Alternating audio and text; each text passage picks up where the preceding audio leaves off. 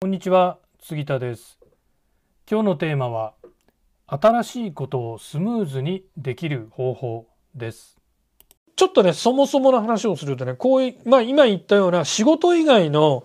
気分いいこと、気分良くなることって、無益、益がないように思われがちなんですけど、実はリターンが高いアクティビティだと思うんですよ。で、エネルギーがね、十分に溜まっていけばですね、2021年スムーズに行動に移すことができます。私もね、2020年は本当新しいこといろいろ取り組みましたよ。で、2021年もちょっとね、新しいことに取り組んでみようかなっていうふうに計画してることもあります。なんか新しいことやるのってやっぱり特に年を取れば取るほど結構エネルギーのいることですよね。まあ、そのためにもね、あの年末年始はもうエネルギーチャージ重点。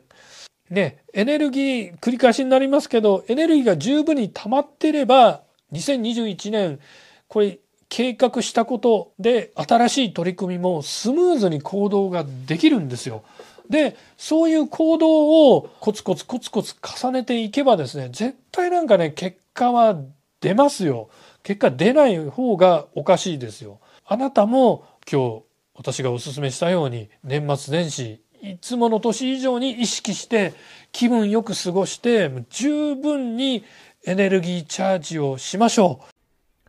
はい。今日のテーマは新しいことをスムーズにできる方法でした。